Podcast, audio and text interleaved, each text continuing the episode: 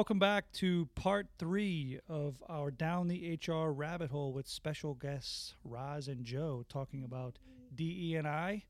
Um, this the topic for the third part is going to be uh, centered around DE and I initiatives. But but ladies, I got to bring up two things that I really heard in our second part was that interest me, and I, and I'd like for the two of you all to kind of expound upon. Sure. Um, one was microaggression and implicit bias. Tell me about those two things specifically. Yeah. Joe, microaggression. What? Just number one on your top ten list. Well, what I've heard, what I've heard people say that bothers them, people of color that I've worked with, when when a white colleague or an interviewer um, will meet them and say to them, "You're so articulate," thinking that they're giving someone a compliment when it's that's almost code speak for "I didn't know you were black. You didn't sound black." Yeah, yeah, yeah. Or a, a, a, a, a microaggression is is, you know, I guess you could. It is they, implicit bias and microaggressions go hand in hand. You don't. It's when you're doing something in a in a very. It, it's aggressive, but it's so subtle that you're really not picking up on it. And it's I- often communicated You through know, language. You know, Joe, do you, do you remember the project that we were working on? And we were so happy for Emily. And, and, and Emily, um, we're changing the name to protect the innocent. and and Emily, and, and really, so Emily came in. She was so excited, guys, because she she says, my my award ceremony or my what what ceremony was it that she had?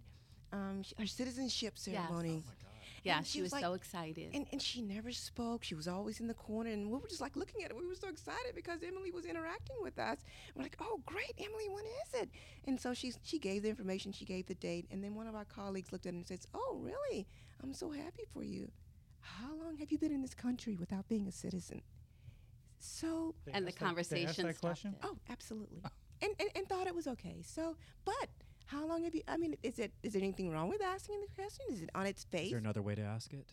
or do you- Definitely. or do you need to ask it at all? You know, so um, Without a rapport. if- Because well, sometimes I ask questions because I genuinely love people's story. yeah, So it, there's a trust building prerequisite. exactly. Yes. And and and and and we'll get into that too, Joe. I think because at what point we're taught not to say this, we're taught to we we can say this, we can't say this, and you know, you you want to be legitimate, you want to be on the up and up, I guess. But by the same token, you want to be real, and you want to be you, and you want it's. I think where are you coming from when you when you're expressing these things? So, Philip, to your point, do you have to have a history with that person? Does someone have to know that you know you're being genuine and honest, or do you just not say it all for the sake of, of, of you know, being socially correct? And so, I think people need to think before they speak. but I also think, Joe, that you you should speak genuinely if you're feeling it and come from a great place. Mm. How do you balance? How do we balance those two? Well, it it depends what you want to know. It depends on the rapport you have with that colleague. So if if a col if if I see a colleague on a regular basis and we talk while we're getting coffee and it's and it's little conversations and then the next time I see you and we're ordering ordering lunch and and and at that moment I want to ask about a religion or a little bit more that colleague might feel they truly want to know about me and not just about me representing representing mm-hmm. a whole But, but Joe, this morning at breakfast, um, uh, uh, this her voice, her accent was so cute. She had the most beautiful accent. I couldn't help myself. I had to say, "Where are you from?" So is that a But- microaggression, or is that? I mean, no, I just wanted. because the way you said it, Roz, you came off. You're very friendly. You wanted to know about her. You were interested, as opposed to, well, where are you from? So is it the way I speak? Is it how I ask the Well, question? I mean, I how always do you? say think before you speak. Think about what you want to know. Do I need to know this right now? You know, there's the wide world of Google out there. So if you want to know why a certain religion wears a head scarf or or something to that nature, depending on your relationship with the person who is wearing a hijab or um, a or has turban kinky hair like me? or, or anything, anything that represents a difference. Google it first, maybe. But Find Joe, well, Joe, I, I also to add to that, I think um, i- in your example just now, body language too Yes. Yeah. is is it Yes. without even saying anything. Yes. It's body language. Yes. Yes. You can almost see through people at that point. Yes. Yeah. Yes. And that's when people feel violated, when people um, don't see the sincerity in somebody genuinely wanting to know more about them as opposed to what the difference is. It's What funny. I uh, so at dinner um, very recently, uh, there was some uh, a waiter who really wanted to hover, and I thought to myself, they're not really reading the signs. They were um, hugging on my girlfriend, who I was sitting next to. They were leaning over her, talking very closely, and I just thought, in the context of right now, and it's all about maybe context. So in the context of right now, being so close to somebody, breathing on someone that you don't know. I mean, there are a number of cues that were missed, I think, in that kind of. So the body language, I think, also, he wasn't reading the fact that my girlfriend was extremely uncomfortable, that my girlfriend was Yeah.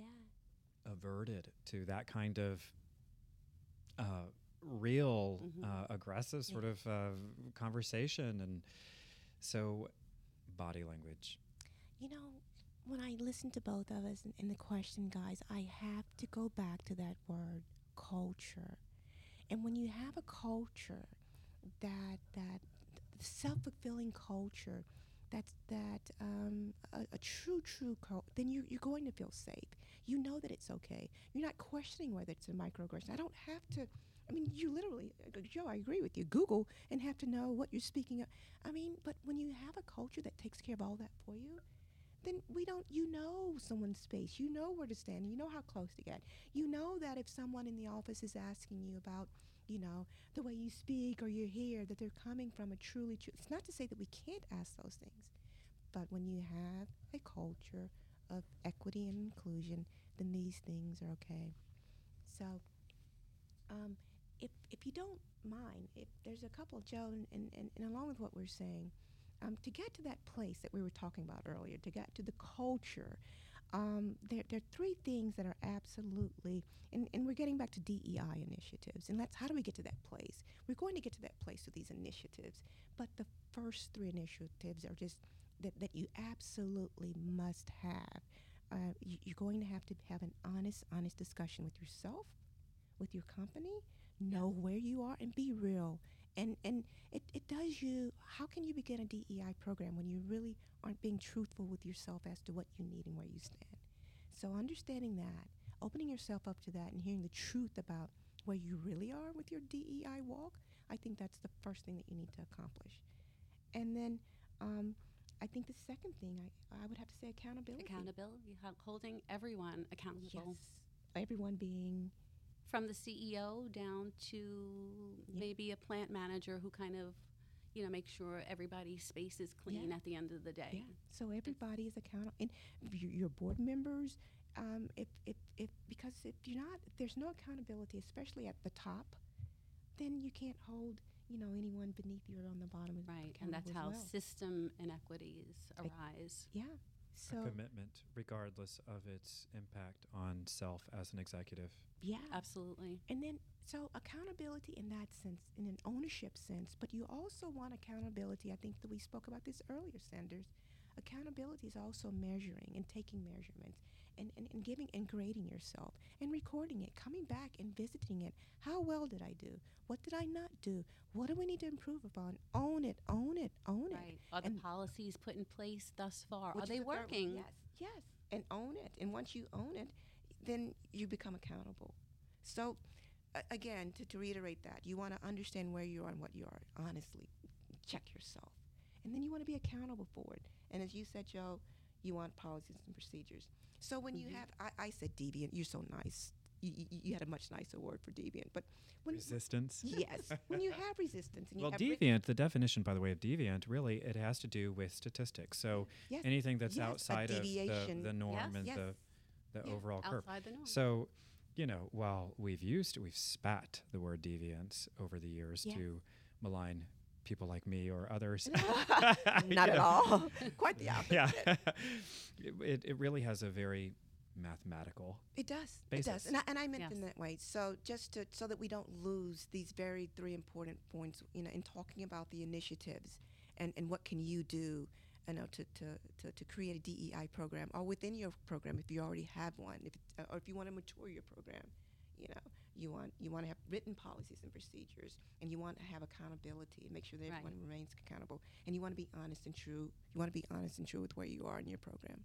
And training, training, you know, Yep. you need the training. Absolute high five on that one. you know when, when we talk about accountability Yeah. and w- within a business you know I, I also believe there's there's got to be a piece of that where uh, top down should be getting consistent feedback from employees and i know we talk a lot about in the hr world you know performance reviews. And i almost feel like that's going to go away because when you think performance reviews is how do i perform at my job? But is there um, i guess something out there that's catch that's gaining momentum instead of calling it a performance review like an assessment of the business's D and I from the employee end Well, it's funny because we've spoken about this before.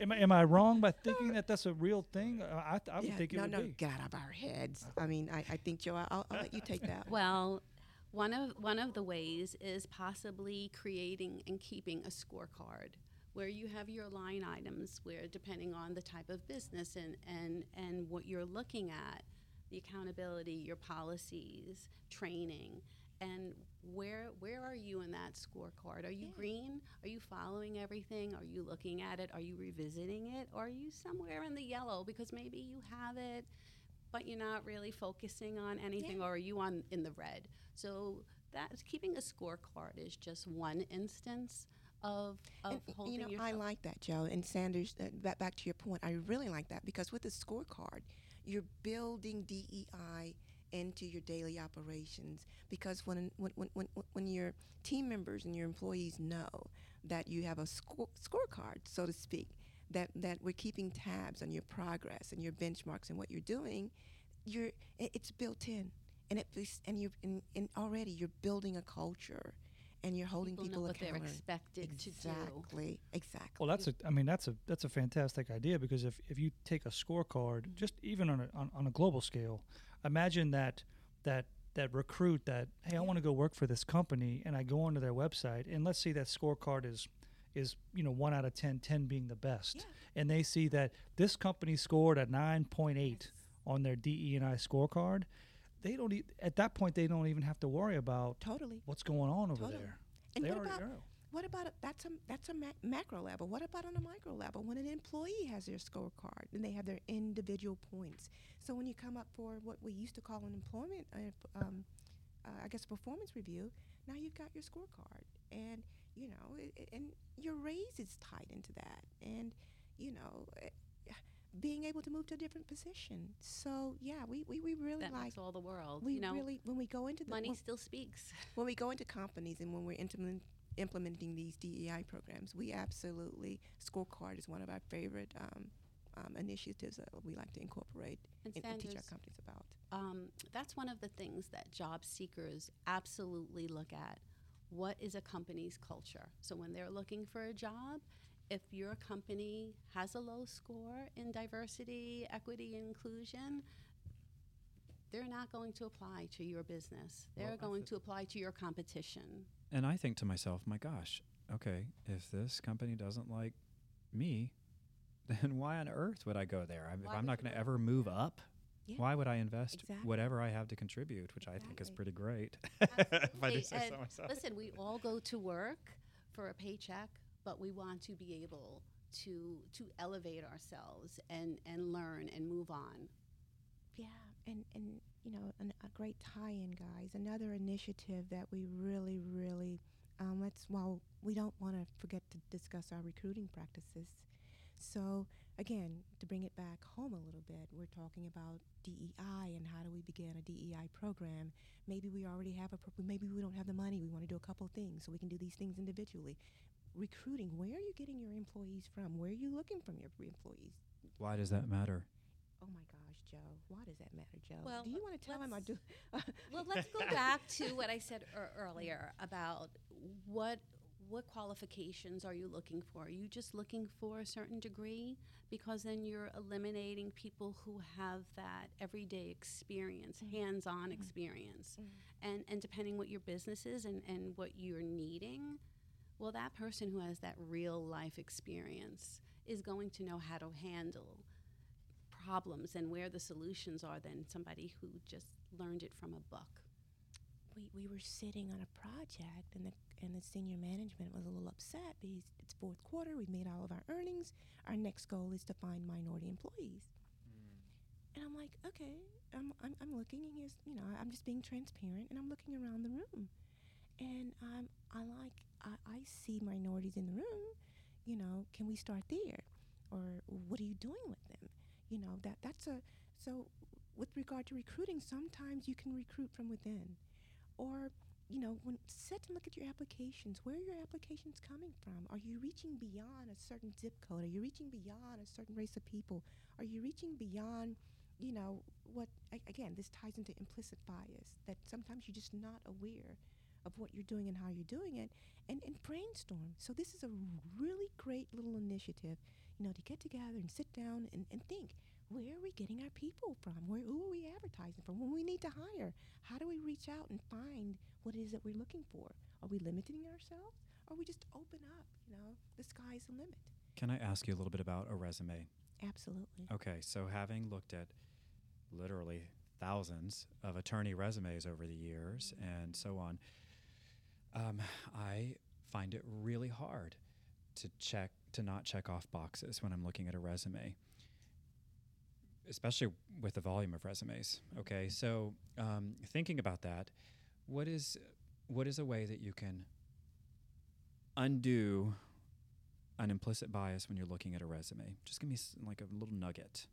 Change your algorithm. okay. So whether your algorithm is a computer machine algorithm Yeah. or whether the algorithm is in your head. Yes, I was going to say. So in my head, so Yeah. I mean, we can all definitely look at um, what are our preset uh, resume screening models in our in our ATSs, our applicant tracking systems. But what in our head is telling us, I'm just going to go ahead and do away with this. I used to work with, uh, as you both probably know, lots and lots of Nigerian attorneys Mhm. because that they Mhm. can waive into the New York bar Mm. because it's a very similar legal system. Mm. And so names didn't sound normal. yeah. And so when I'm sending these names over to law firms, partners at law firms, yeah. of course I would note that. Of course I would note a, a difference in the sound of the name or the, the appearance of a name. That's one thing. What else? Well, if I could just speak to that really quickly, um, it, it, that again, it goes back to culture. You know what I mean? But um, actually read the resume and understand what your company is, what you're selling, what what what do you want your end result to be? You know, what is the right result? And you're looking for that in a resume, not the top. You know, a, a lot of times top ten percent, or do you want experience in area A, B, C, or D? But you want to look at your company understand where the gaps and the weaknesses are. How do you fill those gaps? What do you need to fill it?